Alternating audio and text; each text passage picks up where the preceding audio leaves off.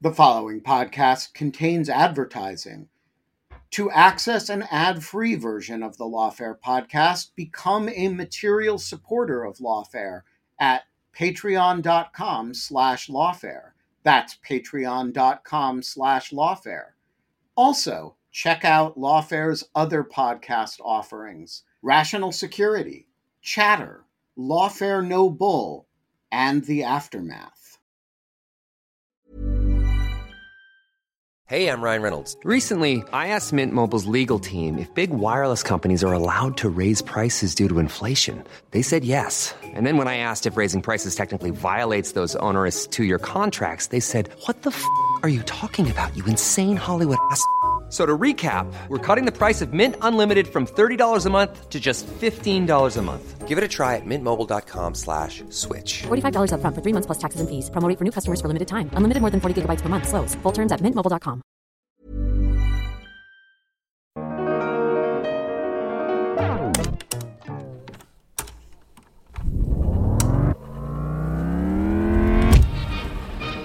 I'm Katherine Pompilio, Associate Editor of Lawfare, with an episode from the Lawfare Archive for September 24th, 2022. Earlier this month, the outgoing UN Human Rights Commissioner Michelle Bachelet published a 46 page report alleging that Beijing's crackdown on Uyghurs and other Muslim minorities, quote, may constitute international crimes, in particular crimes against humanity. The report details credible reports of torture, forced sterilization, and internment of Uyghurs and other Muslim minorities in Xinjiang. For today's archive episode, in light of the recent report, I picked an episode from July 2020. In the episode, Benjamin Wittes spoke with Jessica Batke, Darren Byler, and Maya Wang to discuss the Uyghur human rights crisis in Xinjiang in 2020.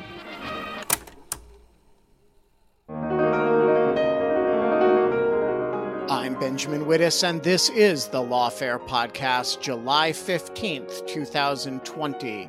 We talk a lot about Chinese policy in Hong Kong, but there's another human rights crisis going on in China in the province of Xinjiang. It concerns the Turkic minority known as the Uyghurs, whom the Chinese government has been rounding up and putting in re education camps.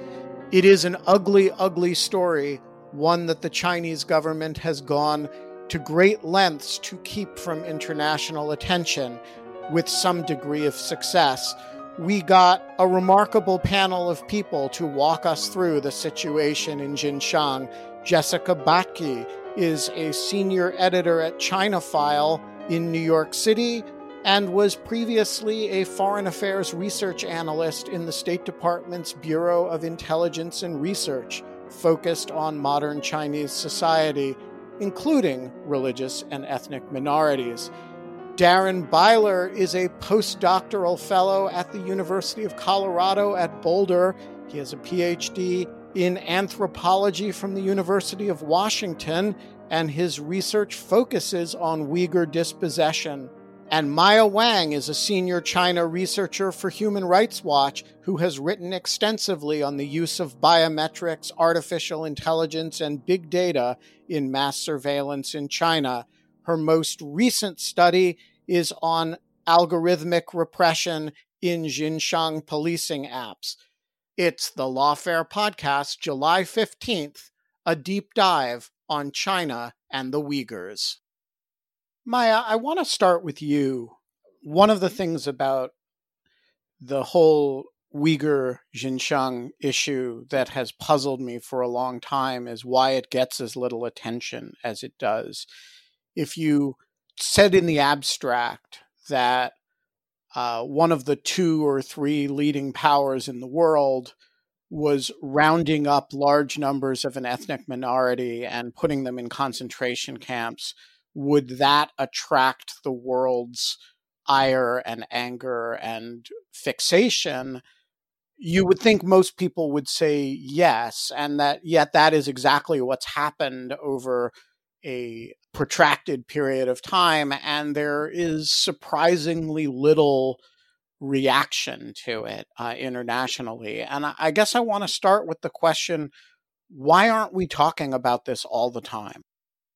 Well, it's a question that I ask myself all the time. Um, I think there are a number of factors. I mean, first of all, Xinjiang is a fairly isolated part of the world. Not many people have visited there. Not many people even knew about the existence of Turkic Muslims in China before um, this crisis broke out. Um, so I think the isolation really is important here. Um, but the other thing is that I think it reflects um, the Chinese government's power globally. Um, first of all, it, it, it controls um, the media in many parts of the world, actually, and has a lot of bearing on uh, think tanks and influencers in places like Indonesia, Turkey, um, all these Muslim countries, which otherwise would probably have spoken out a lot more had the situation happened anywhere else in the world, particularly in the West. And that brings to the third point, which is that I think people in um, Muslim majority countries are still have this mindset of the world in which there is the Western imperialist, colonialist powers, which you know is is a fair take uh, given the recent history and then versus the rest of the world, which is oppressed and colonized and, and all of that. And in this framework, the Chinese government is kind of like the little guys that is rising up and is bumping against um, the imperialist power of the West. And so the rest of the world look at the US China competition and say, well, you know, the US is also really bad with African Americans, with its hostility towards Muslims. So we're not going to take sides or that China has been misunderstood or mis- misrepresented. The latter view is also bolstered by the fact that, you know, like just I said, that Chinese government uh, has spent enormous effort in shaping narratives in much of that developing world. Um, so I think for all of those reasons, the situation in Xinjiang has not gotten its fair share of attention. Jessica, you were a policy analyst for the State Department on this file for uh, a number of years. Why is the U.S. response to it so muted, or or is the U.S. exercising whatever leverage it has, and that leverage is just very little? That's a really good question. So I have to be a bit careful about how I answer this. Uh, I worked in the intel part of the State Department, so I can't talk about policy while I was there. But uh, I can certainly talk, talk, about, about policy. policy. now. Yeah, I can certainly talk about policy now. Um, and so, you know, I think part of the problem with the U.S. response, from my point of view, since since early 2017, um, has been part of the problem with the U.S. policy response to basically anything and everything, which is that there are mixed signals. There's no coherent plan. Uh, people aren't really sure what they want in the administration, or if they want things, they want a bunch of different things at once. And I think all of us have heard the rumors that, you know, while there were people in, say, the State Department or elsewhere in the government who were very interested in levying sanctions, specifically for what's going on in Xinjiang, that Trump himself and Mnuchin, the Treasury Secretary, were in, in no way interested in that because they wanted to have this leverage over the trade war that actually has changed recently. Just a few days ago, the, the, the, US government announced that they would be sanctioning for members of the Chinese government, including a sitting member of the Politburo, which is quite a strong signal to send. Um, and that is under the ambit of global Magnitsky sanctions, which were designed specifically for the situation to sanction people um, who are involved in human rights abuses. So it, it's it's a it's a lot. It's very late to have done that. Um, but it did happen, and we are the only country that has taken such a big step. So I think the, the U.S. response has been slow and has been muted, but but so has the rest of the world, unfortunately. And tell us about the likely impact of that in your view. Do, is it mostly a symbolic gesture? Is it uh, should we see it as a harbinger of things to come? Is it likely to have resonance elsewhere in the world? Um, I think it does have some real world impact on some of these people, right? It's going to be harder for them to say send their kids to college in the U.S., which is what a lot of um, people in the Chinese elite, a lot of them would like to do that. Um, but but really, its its true measure, I think, is in that in the symbolism. Uh, the U.S. is saying that this is really important, and we're willing to go to the mat for it, basically. Darren, talk to us about the history of this. Um, for most Americans who've heard of Uyghurs at all, and I count myself among these, the first time we ever heard of Uyghurs is when 15 or so of them showed up at Guantanamo Bay in the period immediately after 9 11, and the Defense Department had to figure out what to do with them. Uh, and I, I remember learning about Uyghurs and their oppression at the hands of the Chinese state at that time. You know, and I think for a lot of people, that was kind of the first encounter with this I, I, again, I don't quite know what to call it: an anti-colonial struggle, a, a you know, a, an ethnic minority in a in a gigantically populated country. What is the history of this struggle between the central Chinese state and the Xinjiang uh, Uyghur population? Mm-hmm. Well, there's lots of places we can start telling that story. Um, I guess I can start really briefly by talking about some of the deeper history. The Uyghurs are an indigenous group to this space in northwest China. They've been there since at least the 9th century. They're Turkic, they speak a, a Turkic language, they're also Muslim. And over the last millennium, they've had contact with the rest of China. But that contact has been uh, variegated. It's changed over time, and it's also been only partial. So the, the, there's been a Chinese presence in the region um, in terms of a military presence all the way back in the Han Dynasty and then again in the Tang. But it really isn't until the 19th century that we see large numbers of, of Han people moving to the region as part of the Qing Dynasty.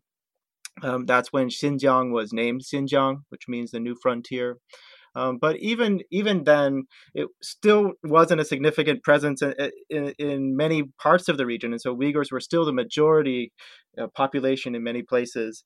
That really began to change in the 1990s when large numbers of people began to move into the southern part of the region, which is the historical Uyghur homeland, really looking to get access to natural resources like oil and natural gas. And so the, the real source of tension happening now is is that infrastructure building and the the new population that that entered the Uyghur land then. That's why in 2001, the hmm. moment you noted, really emerged as as a time when the Uyghur population who had been protesting for the last 10 years or so over their land dispossession kind of emerged on a global in the global landscape because of the way that terrorism suddenly entered the discussion. Prior to 2001, Uyghurs were never referred to as terrorists, they were sometimes referred to as separatists.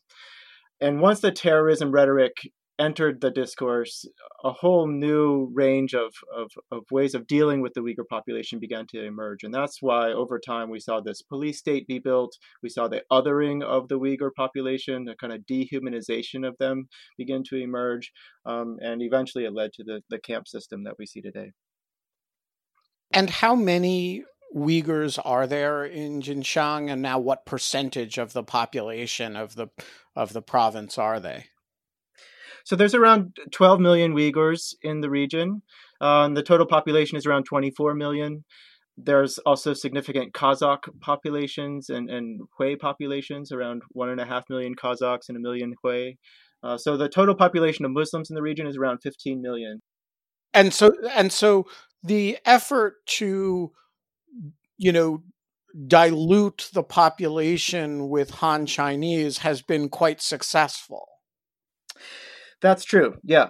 Since the 19 since 1949 there's been a large population of Han people that have moved to the region. Initially they were in the north, really on the border with Kazakhstan, there to kind of secure the borderland against the perceived threat of the Soviet Union. But since the 90s, like I mentioned, significant numbers have moved into the Uyghur homeland itself, the space that was, you know, 99% Uyghur. And that's really where the, the, the tension has built. So, Maya, you have investigated this for Human Rights Watch.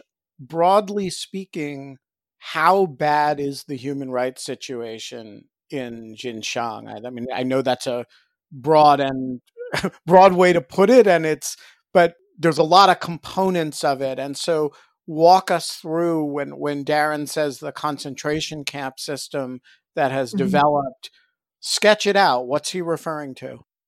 Yeah, I mean, as Darren has put it, um, it's not like um, suddenly the the Uyghurs or the Turkic Muslims there uh, found themselves in highly repressive situation and that they were completely, you know, that, that has been an ongoing um, increase in repression um, in that region.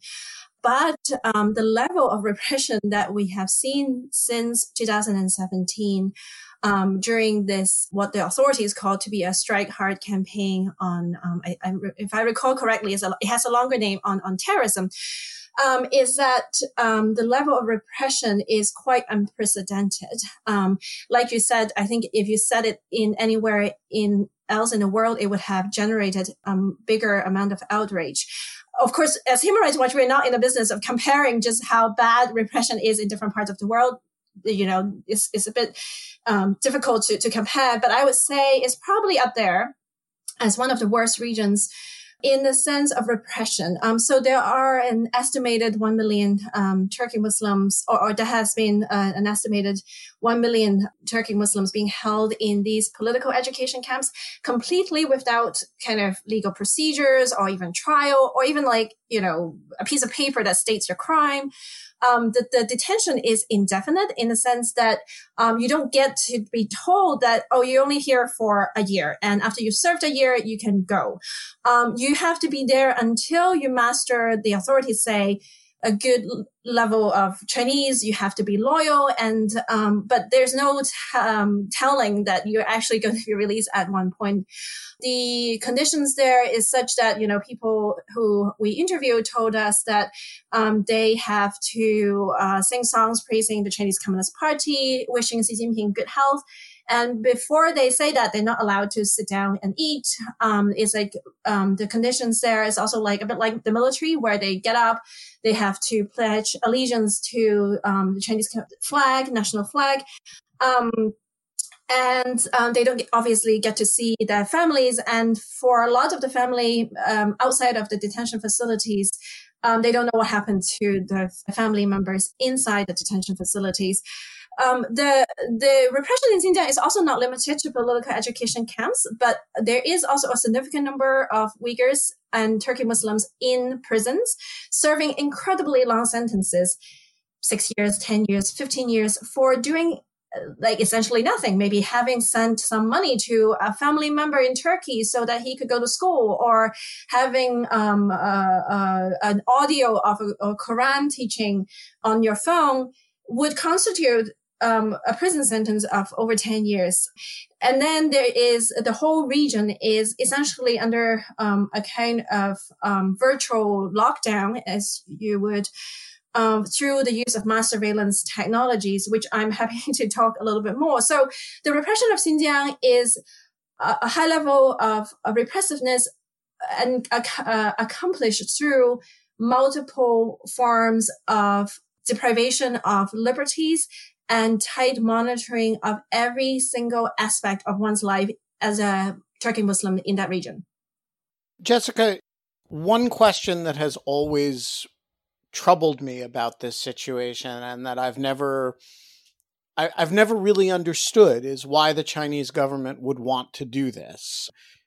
China is 90 plus percent Han Chinese. It is hardly has a, a general problem with, you know, ethnic tensions uh, uh other than when it does things like this from the Chinese government's perspective, what is it trying to accomplish with this very brutal and systemic repression in in in Xinjiang? Is it is it eh, like what what what is its strategic goal here? It's a really really good question. Um, at some level, there's not a good answer to it because there's just really no circumstance under which this is a good or or just thing to do. I think there's a number of different things at play here, and I'll just be really clear about one of them, which is which is racism. Um, you know, we can call it a bunch of different things, but but that's that's one of the factors here, right? Um, you have a, an ethnic minority population that is um, a lot of times looked down upon, condescended to. Bad things are said about them. So I think that's definitely part of it. Is is what Darren called the othering of the Uyghurs, the Kazakhs, and other Turkic Muslims in the region. There's also this issue of how China has done its national myth making and nation building over the last uh, since the liber- since liberation in 1949 and a lot of it has to do with this idea that China has always existed and can always exist in its its its current state like where its current boundaries are. So um, any any even whiff that that you know people might not want to be part of China is is this very real existential threat to the government. Even if there is no real hope that that these people if they wanted to could mount a real uprising and break away it doesn't matter. Uh, that inclination has to be stifled very quickly. Um, and then there's another you know there's more practical reasons why the government would want what it would see as a more pacified or docile population in the area, and that is to be able to access resources that are there. There's a lot of oil um, and other resources in the region. It's strategically located. It borders a lot of other countries in Central Asia. You know, it's it's kind of key to the the Belt and Road Initiative that the Chinese government has been pushing in terms of um, accessing resources from other countries and exporting goods. Uh, so there's like there, there's a lot of reasons why, um, but I think the most fundamental ones are are not these you know sort of geopolitical strategic reasons, but they're more matters of the heart, right? Um, the Chinese Communist Party is fundamentally very very scared of people who might believe in something other than Chinese Communist Party as their highest um, authority. So uh, that's why the Chinese Communist Party, as with all other communist parties, has has serious problems with religion. So if you have a population which is majority Muslim, th- that's problematic. And as we've talked about a bit, Chinese government jumped on the global war on terror bandwagon. I think to some extent they bought their own propaganda about Islam being a, a dangerous religion.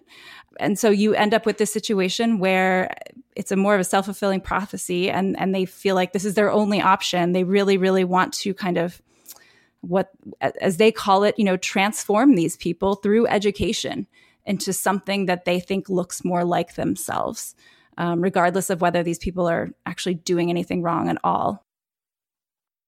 So darren you have studied the mechanics of what the Chinese are doing, both uh, in terms of technology and in terms of you know, and in terms of the structures that they're building. You know, Maya points out that a lot of the people who are being rounded up are charged with no crime. They're given indeterminate confinement, indeterminate lengths of confinement. So, what do we know about what the criteria are for being detained over long periods of time. What what distinguishes if anything the people in these camps from the people who are not in these camps? Mm-hmm. well i think to understand this we need to back up a little bit to around 2011 which is when 3g networks were built out across the region. And for the first time uyghurs started to use wechat to communicate with each other but also to take in news uh, from the Uyghur community, but also from places around the world. And this is when we saw Uyghurs begin to study Islam in new ways, to begin to follow teachers that were based in other places in the world, in places like Turkey and Egypt, but also in the in the Uyghur region. The Uyghurs were using Uyghur language on WeChat, and that actually had the effect of sort of hacking the censorship uh, apparatus in China. Um, and so it became this sort of public private space where people were talking about Islam. And that I think really troubled Chinese authorities uh, because they saw this sort of autonomous space where people could talk about Islam, could talk about politics. And there was also a, ri- a rise in violent incidents, and they began to conflate Islamic practice with those violent incidents, even though there really was very little relationship between them. Anyway, that's that's to bring us up to 2014, uh, which is when the People's War on Terror was declared as part of this new hard strike campaign. And over time, there was an assessment of the population. In some places, they used kind of 10 categories to assess people. In others, there was more. Uh, some of the categories were things like what is the person's age? Are they of military age? Do they practice Islam regularly? Do they pray regularly? Do they have Islamic knowledge? Um, and and there they were asking questions about you know had they learned about Islam over over smartphone? Uh, did they have WeChat histories that show that they had been connected with some of these Islamic teachers, or did they have messages stored on on SD cards? Those sorts of things. Um, then there was questions about did they teach their children about Islam in their home? Did they have family members living abroad? Family members living in one of 26 Muslim majority countries that were flagged as potential problems. So really they were mapping people's uh, social behavior religious behavior and their social network and based on that they were determining who should be sent to the camp. There was actually a rating system associated with this and as categories were applied to you you moved from a trustworthy position to a normal position to an untrustworthy position and, and as clearly as i can tell the people that be, were determined to be untrustworthy were the ones that were taken to the camp and that you know that turned out to be a very large number of people maybe larger than the authorities anticipated. Yeah, and so let's talk about those numbers. I have heard estimates from anywhere from a million to 3 million people. I'm not sure which if not all of you is is the appropriate person to direct this, so I'll just throw this open. What do we know about the numbers and how confident of them are are we? I can speak to that if if if you like. I peer reviewed some of Adrian's uh, Adrian Zenz's articles, um, and and he's really the one who's really come up with most of these estimates. And I haven't found any any reason to to doubt his assessment. What he's said is that these are these are you know not in fact hard numbers; they are estimates, um, and it's a range uh, of people that that could be there. And he's using a whole range of different sources. So he's using on the ground interviews um, in different places. He's using satellite imagery that show the, the camps being built over space. Um, he's looking at government bid contracts that, that can kind of give us a sense of the capacity of these spaces. He's also, you know, based some of this on interviews with people that came out of the camps, um, which we now have several hundred of pe- people that, that have been interviewed that have been in those positions and can speak to you know conditions inside in terms of crowding and, and things like that. So based on on on his his assessment and, and what I've done myself, it seems pretty clear to me that that you know 10% of the population uh, of the Turkic Muslims, which is like a million and a half people, is probably about as close to accurate as we can find. That's still just an estimate. Um, and the Chinese government says that they can't tell us how many people are, are in the camps because the numbers are always changing.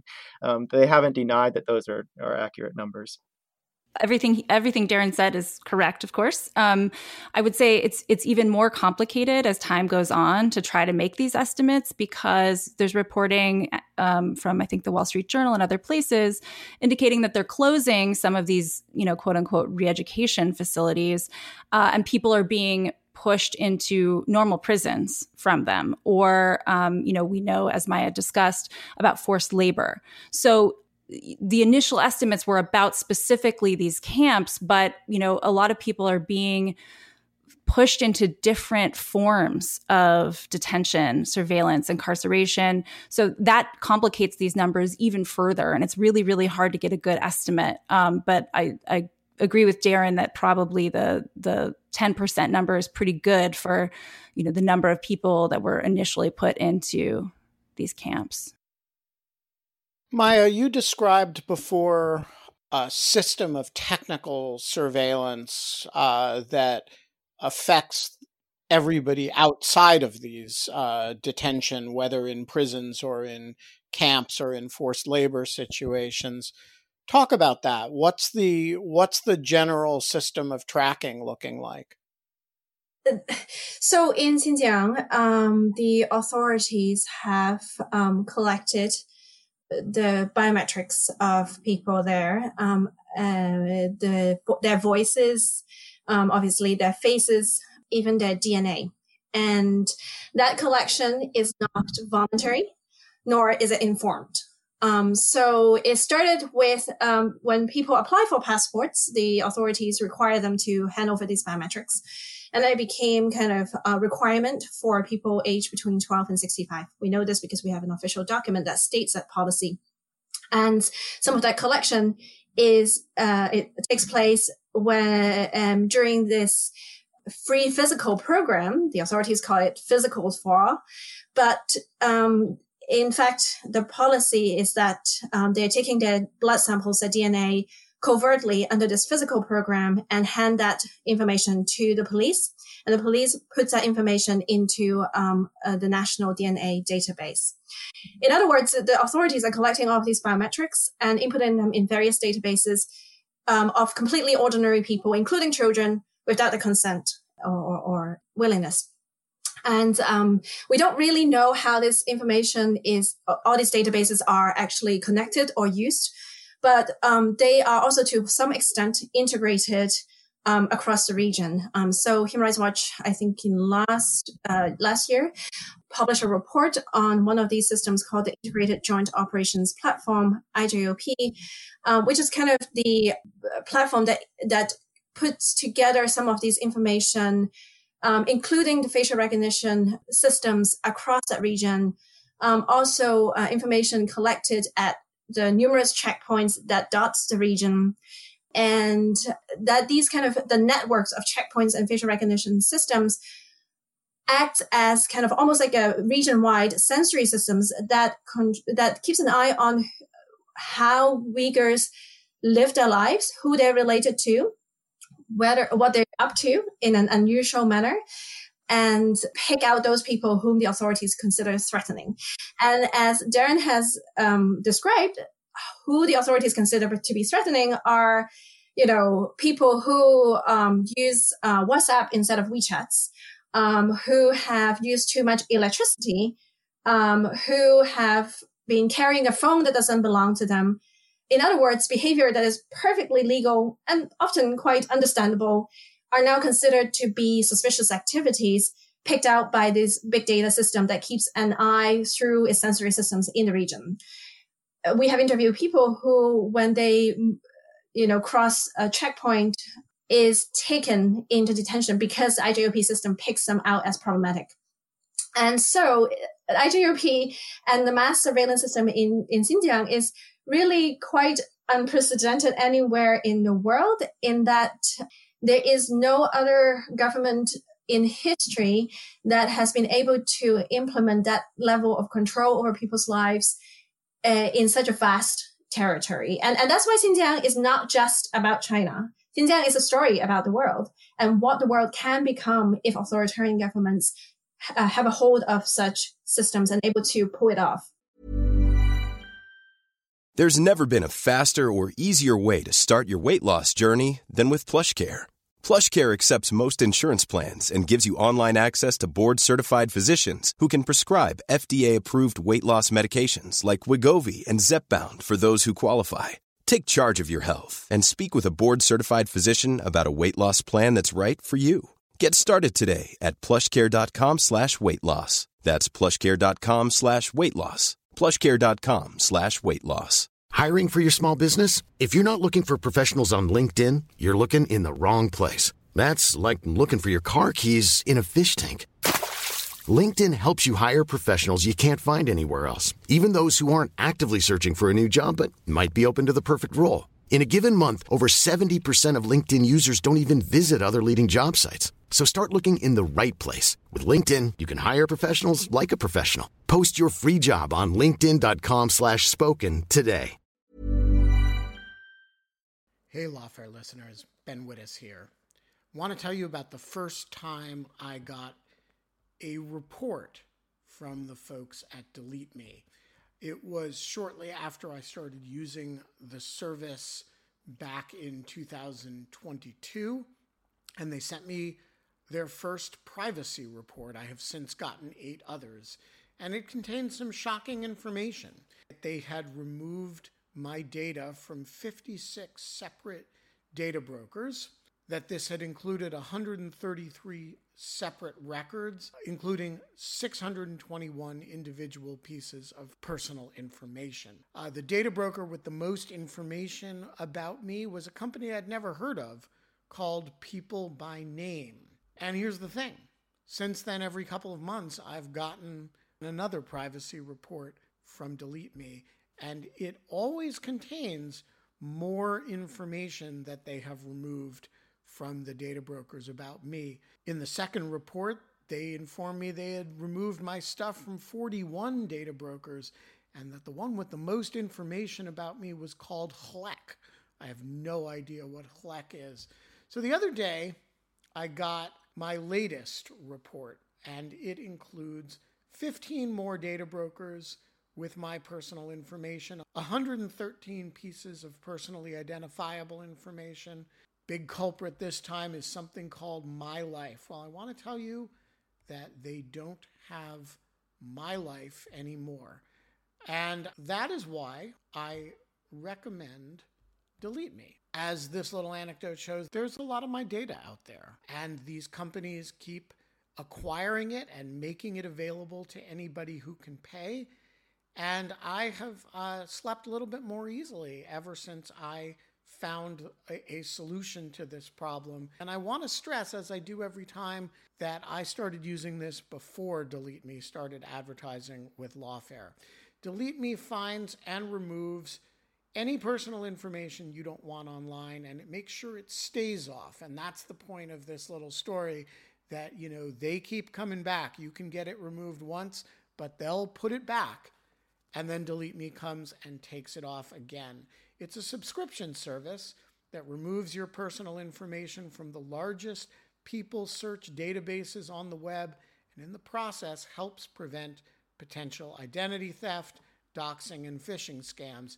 Delete Me sends you regular personalized privacy reports, just like the ones I've been describing, showing what info they found where, where they found it, and what they removed. And critically, as this story reflects, it isn't just a one time service. It's always working for you, constantly monitoring and removing the personal information you don't want on the internet. It does all the hard work of wiping you and your family's personal information off the web. Data brokers hate Delete Me, which is why I like it. Your profile is no longer theirs to sell. So take control of your data and keep your private life private by signing up for Delete Me, now at a special discount for our listeners. Today, get 20% off your Delete Me plan when you go to joindeleteme.com slash lawfare20 and use promo code lawfare20 at checkout. The only way to get 20% off is to go to joindeleteme.com slash lawfare20 and enter code lawfare20 at checkout. That's joindeleteme.com slash lawfare20, code lawfare20. Darren, you've studied this system as well. I think for a lot of American listeners or for our European listeners too, you know, China itself is quite dystopic with respect to day to day technical surveillance of its own population how different is the system in Xinjiang versus the system that is normal for the rest of China? Mm-hmm. Well, there is some uh, linkages and overlap between them. The sharp eyes system or safe cities systems that are used in other parts of China also use face recognition in some cases to look for criminal behavior but what's different in the Xinjiang case is the density of the network, the density of the this sort of matrix that is overlaid across the society, um, a kind of digital enclosure system. There's so many different ways which with with which they're taking data from people. For for one thing, they've taken biometric data from everyone in the in the region. They have iris scans of everyone. They have these fixed checkpoints at jurisdictional boundaries that people go through, and they have their their you know, material from their phone taken at that space. They also have um, their their face scanned, uh, which acts as a kind of hard reset of the system. So they have a, a very firm timestamp of where that person has been at that particular time all of this makes uh, people's daily life searchable uh, so you can actually you know pull up uh, someone uh, based on you know their name or id number and you know query where were they at such and such a time and you'll find that location in this system. That that capability is not in operation in other parts of china also the, the consequences of the system are much uh, higher. Uh, other parts of china doesn't people aren't afraid of being thrown into camps. Um, they might you know get a, a, lower social credit score in some places if, if that's what's happening in their in their locality. Uh, but they're not going to be thrown into camp. And, and so that means that the the threat of the system is experienced in a much more severe or you know intense manner. People are just simply terrified um, that they're being watched at all time all times that they they they censor their speech uh, in in ways that you wouldn't see in other places. It makes Beijing or Shanghai seem like a, a, a kind of uh, you know carefree space, uh, just because the level of intensity is, is is just not you know at the same at the same level. I'm interested in the Uyghur culture itself. Uh, Jessica, you guys have mentioned several times that the Chinese, you know, perceive themselves to be responding perhaps delusionally, sometimes with some elements of of that there things happened in reaction to some violent incidents, but they perceive themselves to be uh, responding to terrorism. First of all, I, you know, I, I've spent a lot of quality time studying international jihadist movements, and there is not a substantial presence of Uyghurs in these movements. I mean, the the the the group that ended up in Guantanamo did not seem meaningfully connected to much else except that they happened to be in Afghanistan. So, what is in fact the relationship between Uyghur culture and the resurgent Islam within it? um, to the extent it is resurgent, uh, and you know global jihadist movements that people, including the Chinese government, have reasonable reason to be afraid of. Yeah, this is a um, this is a fraught question. Um, I I'm loath to say that there's a relationship between Uyghur culture and and, and terrorism. Um, I think, as Darren described, with the advent of new communications technologies, Uyghurs were able to kind of connect with the outside world and learn about Islam and engage with practices that were going on elsewhere in the world and not just locally. Um, and so you did see some sort of um, changes in how certain people were dressing or practicing their faith. But that's a far, far cry. Um, from saying that they joined some sort of jihadist global movement. And we should be really, yeah, I want to be really careful that I'm not in any way implying that anybody practicing Islam is moving moving towards um, jihadist terrorism. Um, I think that you know a, a, lot of what we see in terms of China's framing of the problem really did come from the U.S.'s framing of the problem, right? Um, post 9/11, and and Darren talked about this a little bit, where Uyghurs were described as separatists or splitists, and then after 9/11, very very quickly, China very adroitly re- rebranded them um, as terrorists. I also think it's important to talk about the sorts of violent incidents that are that are happening in the region and elsewhere in China um, that have been attributed to Uyghurs. This is a really dicey subject because we don't have a lot of information. As with all of these things you know we keep saying there's uncertainty. We can only make estimates and a lot of that is because obviously china doesn't let in um, international reporters to do the sorts of work that they, they should and could be doing on this. But that said, it seems really clear that that if you're looking at violent incidents that occurred in the region and, and in China over, let's say, the last 20 years, a lot of them were not what we would classify as terrorism, right? Uh, there was some reports from, say, the New York Times where, you know, people were protesting a, a local imam having been locked up and they were walking down the street holding farm implements, and uh, the police opened fire on them right? Like we wouldn't consider that a terrorist incident. Uh, on the other hand, there are incidents that look like terrorism certainly what happened in in Kunming um, in 2013, where is what 2013, 2014, eight individuals went into a train station in Kunming and knifed a bunch of people and killed killed a number of people. That certainly looks like terrorism, and we would probably call it terrorism. So it's not that there have been no incidents. Um, the key here is that there's not really a lot of um, evidence linking any of those incidents to some sort of larger global movement. And it looks for all the world like these incidents are, are specific responses to the sorts of repression that we've been talking about and not driven by a larger global agenda. And, and, if I may just jump in a little bit to Jessica's excellent response, is that, you know, any fight against a crime, including terrorism, has to be proportionate, right? So if, if you have a number of people who are committing terrorist acts, you arrest those people and you, you know, put them in prison. You don't go around and collect the biometrics of a whole region of people um, because of this kind of perceived threat of terrorism. The vague and arbitrary and disproportionate nature of the way in which Chinese government characterizes terrorism is also very evident in Hong Kong, where we can see uh, what people are doing there, you know, already it, it, could be dealt with using existing law, and anything beyond that is repression from the authorities. Yeah, I, I, certainly didn't mean to imply that if there was terrorism, then any of this was justified. Um, my question was merely when I have looked at this, you, you know, the, the Chinese government systematically frames this in terms of counterterrorism and sort of jihadism, uh, and specifically frames it in the context of the war on terrorism.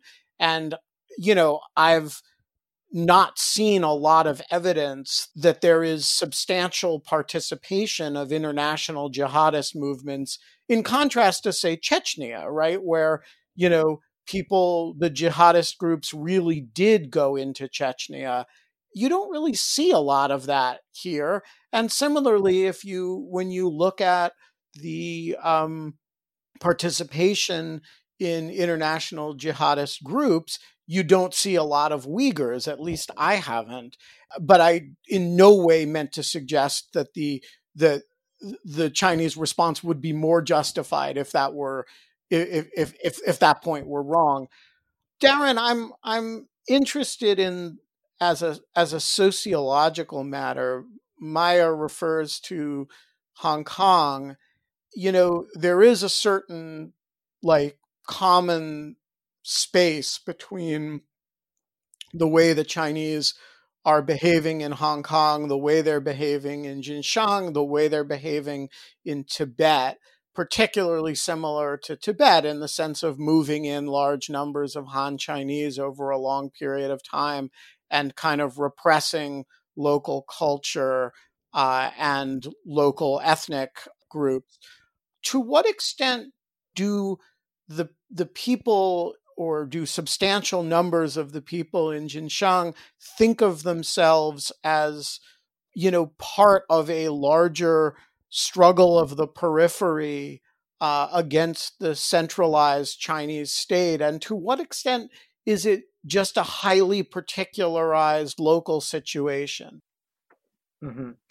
Uh, let me start by by kind of tagging on to the the last um, discussion we were having about terrorism and, and moving into that. One of the things that the Chinese state is talking a lot about is the presence of Uyghurs in Turkey, which were seen as sort of the drivers of the the piety movements that that emerged among the Uyghur population back in the homeland um, and also a source of threat because you know several hundred to maybe a thousand or more Uyghurs went to Syria from Turkey um, to fight against the Assad regime and with the backing of Turkey and against the Islamic State uh, for the most part, although there was a, a, small, much smaller number that, that did join the Islamic State. And China really viewed them as this sort of external threat that could come back to China so so they really did feel as though there was this terrorist threat way out there on the periphery. There's no evidence that Uyghurs have ever tried to come back from Syria or Turkey and perpetrate violence in China, but that was that was part of the fear, and that feeds into something that's been at the center of the Tibetan issue and in Hong Kong as well, where where the threat of uh, foreign interference is is always talked about in the Chinese media landscape. That you know it's really secretly the U.S. that's plotting uh, to separate these spaces from from China. Of course, there's not often a lot of evidence for that. Um, although historically there there has been U.S. involvement in places like Tibet, you know, uh, way back in the 50s, 60s in any case, that foreign threat is, is something that the Chinese state talks about. Most Uyghurs in Xinjiang have no concept, very little conceptualization of, of, of their relationship to you know the U.S. Um, that they are, or even to East Turkestan. Lots of Uyghurs I met really didn't even know about East Turkestan as this historic uh, republic that that the Uyghurs had established back in the 1930s or 40s. For for most Uyghurs, the struggle is really about survival. It's about having a better future for your family, about staying out of prison. It's about uh, your brother or your your husband or your father that's been beaten on the street by the police or has been detained and given a long prison sentence um, and feeling as though there's no source of justice because the institutions of the state are not there for you they're there in opposition to you the law does not protect you the court system does not protect you even the hospital seemed uh, as uh, as sort of a space where where you're just going to have your money taken from you and you're not going to receive any services. So from a Uyghur perspective, um, they feel as though everyone is their enemy, um, and they're just trying to sort of stay invisible, to keep their head down, um, and to maintain a sense of stability for themselves. Many many Uyghurs want their children to learn Chinese. They want their children to participate in the Chinese economy. They also want their children to speak Uyghur, or at least know their language, and, and to practice Islam. That is their you know, that's their faith. Um, so those are the kinds of autonomy that they're looking for, just a kind of basic human level autonomy um, as a community not necessarily you know joining with Tibet Tibetans or or people in Hong Kong and fighting for independence um, in a significant way. They just want the, the sort of simple forms of self determination. I want to talk about policy response. You know, Jessica, you said at the beginning of the show that you know, for uh, for the president and for uh, Secretary Mnuchin and for Mike Pompeo, this was getting sublimated in trade disputes. The US China relationship is so complicated and so multivariate, and so many of the variables have, you know, have such a high coefficient associated with them that it's a little bit hard to imagine how this issue would get elevated in a fashion that the United States would actually be in a position to do much about it. So I'm I'm interested in your thoughts on first of all what are the policy levers available to us if we wanted to be engaged on this subject is it uh, simply a matter of slapping Magnitsky sanctions on people in a, in greater numbers and sort of advocating that to uh, European and allied governments, as we have sort of done with uh, some Russians, or is there uh, are there kind of more imaginative? Uh, not that the Magnitsky Act isn't imaginative, but it's it's kind of the known tool that we've got. Is there more we could be doing if we were inclined to do it? Um, yeah, I mean, I think we've actually done. I, I, just was listing out all the the steps that the U.S. government has taken. Uh, we passed the Uyghur Human Rights Policy Act. I think that's what it was ended up calling, um, which you know mandates an annual report at the State Department about what's going on in the region. It also mandates that the government begin to track harassment of uh, Uyghurs living here, which we haven't talked about yet, but is a really important component of this. China isn't just terrorizing Uyghurs in in the region; they have they're keeping tabs on Uyghurs living outside, and, and maybe we can talk a little bit more about that later. We've put some companies on entity lists, which makes it harder for, for US businesses to interact with them um, because of their complicity in, in various parts of these abuses. Customs and Border Patrol uh, did some withhold release orders, uh, which basically stops imports of goods that have been uh, suspected of being used, um, made with forced labor. Uh, and they also issued some some guidelines for businesses to do due diligence here. So uh, I think there's a number of steps that you know we've taken that I would I, I, think a number of other countries can take. And you were talking about you know could we push other other countries to do this? I think uh, the U.S. can and should and and has really done itself a disservice. Obviously for all sorts of reasons not being on the human rights council but but also just generally we have not been playing the sort of coordinating role with like-minded governments internationally that we used to do on on issues like this. And i think part of your question was getting at like what kind of actual power do we have? It may be true that alone the us government is not going to be able to stop all the abuses um, that are happening in the region but certainly by coordinating with other governments and putting up a united front, we could certainly mount a lot more pressure than we than we can singly. Uh, I think there's an important role for uh, non-government actors in this, right? So there's a lot going on. Uh, we talked a little bit about these these business due diligence. There's a lot of problems with the supply chain in terms of, for example, cotton coming from China. Over 80% of cotton produced in China comes from the region. And tomatoes also. Um, I don't know the figure, but a lot of tomatoes from China, or if not all of them, are from the region, and and those sorts of things are highly suspect to be made with um, forced labor. So there's a lot of work that the um, that civil society can do to raise awareness about supply chains. You know, highlight those and and get consumers to not really want to engage with brands that are using those products. And then finally, I think, you know, a really big thing that people should be thinking about going forward is the Olympics, right? China's set to host the Olympics in 2022 who knows if any olympics are going to be happening anytime soon but you know to your question earlier if there was another country that was hosting the olympics that was rounding up people and putting them in camps would we want to have to, to support the olympics there? So i think that's a big question that um, people can be raising going forward. Darren, Maya, do you have uh, further ideas of what a what a more effective policy intervention would look like? I think that um, the situation in Xinjiang is a symptom of the greater, uh, I think, failure of um, governments around the world with regard to dealing with the Chinese Communist Party. And every time now a crisis pops up, whether it's Xinjiang or Hong Kong or perhaps even Taiwan in the future, we are left grappling with, oh, what should we do? Because the leverage that the policies were non-existent or that they have failed in the past, which was essentially that we would engage with China such that they would economically open up and they would be more like the rest of the world that would somehow come naturally. That policy has failed completely. So I think we are now um, I think we're at a time uh, around um, the world, in the US and in uh, EU in particular, but also in Australia or Japan, um, time to come up with an alternative that works, like Jessica said, together.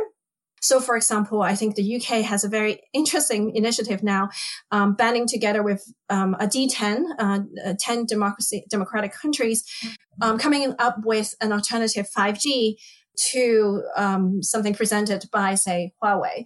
Um, and these are initiatives that are broader than just a discussion of Xinjiang, but about um, a policy that has to do, I think, at the center of it a revival of democratic values of human rights that the West has also, you know, abandoned over the last uh, couple of years or has been dramatically um, uh, reduced in, in that support, particularly under Trump.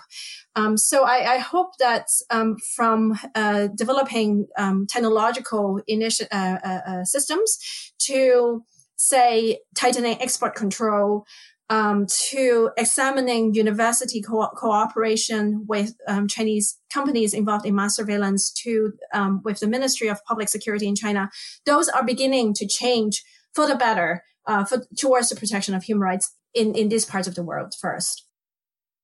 Darren? Yeah, I guess a couple things I might add. Um, one of the things I've been looking at is uh, the role of American technology or, or Western technology companies um, and the kind of the interlinkages between them and Chinese technology firms. Many of the, the CEOs of the companies that are building the surveillance systems in Xinjiang uh, were trained in the West. Uh, they went to Microsoft Research to do you know postdoc work. They continue to publish with researchers in the West.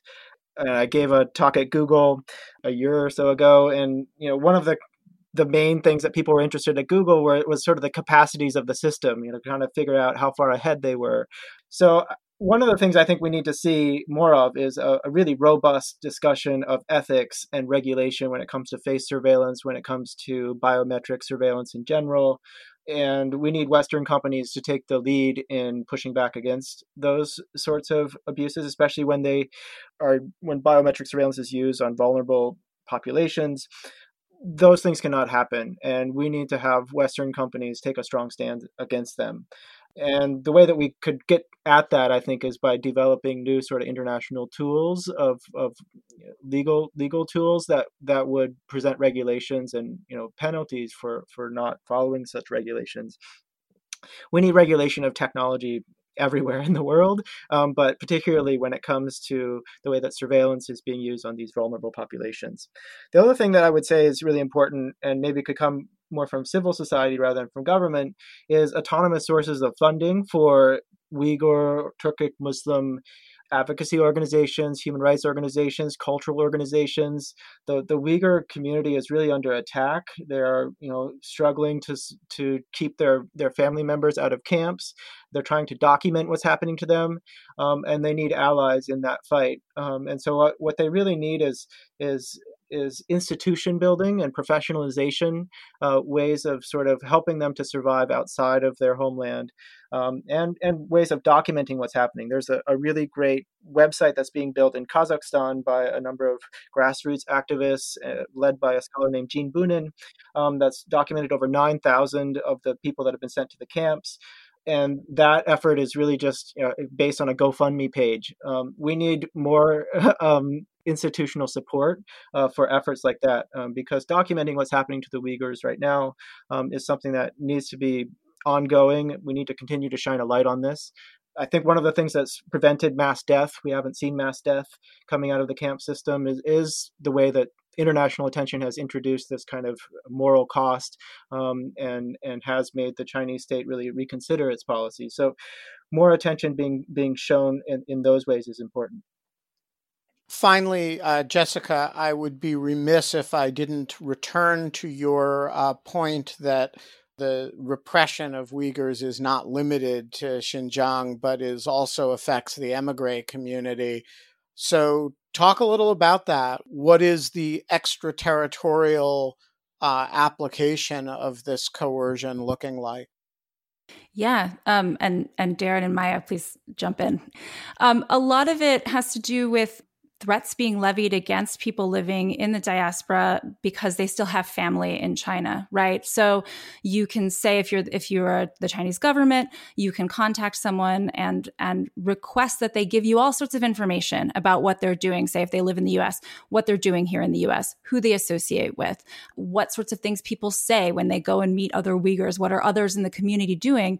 And people may feel like they have to give that information or else their family member will be put in a camp. Uh, sometimes that threat is explicit, sometimes it's implicit, um, and a lot of it has to do with this technology, this this WeChat technology, right? If you are living in the region, you can't have anything else. That's your only way of contacting people, um, and so everything that you say back and forth is monitored.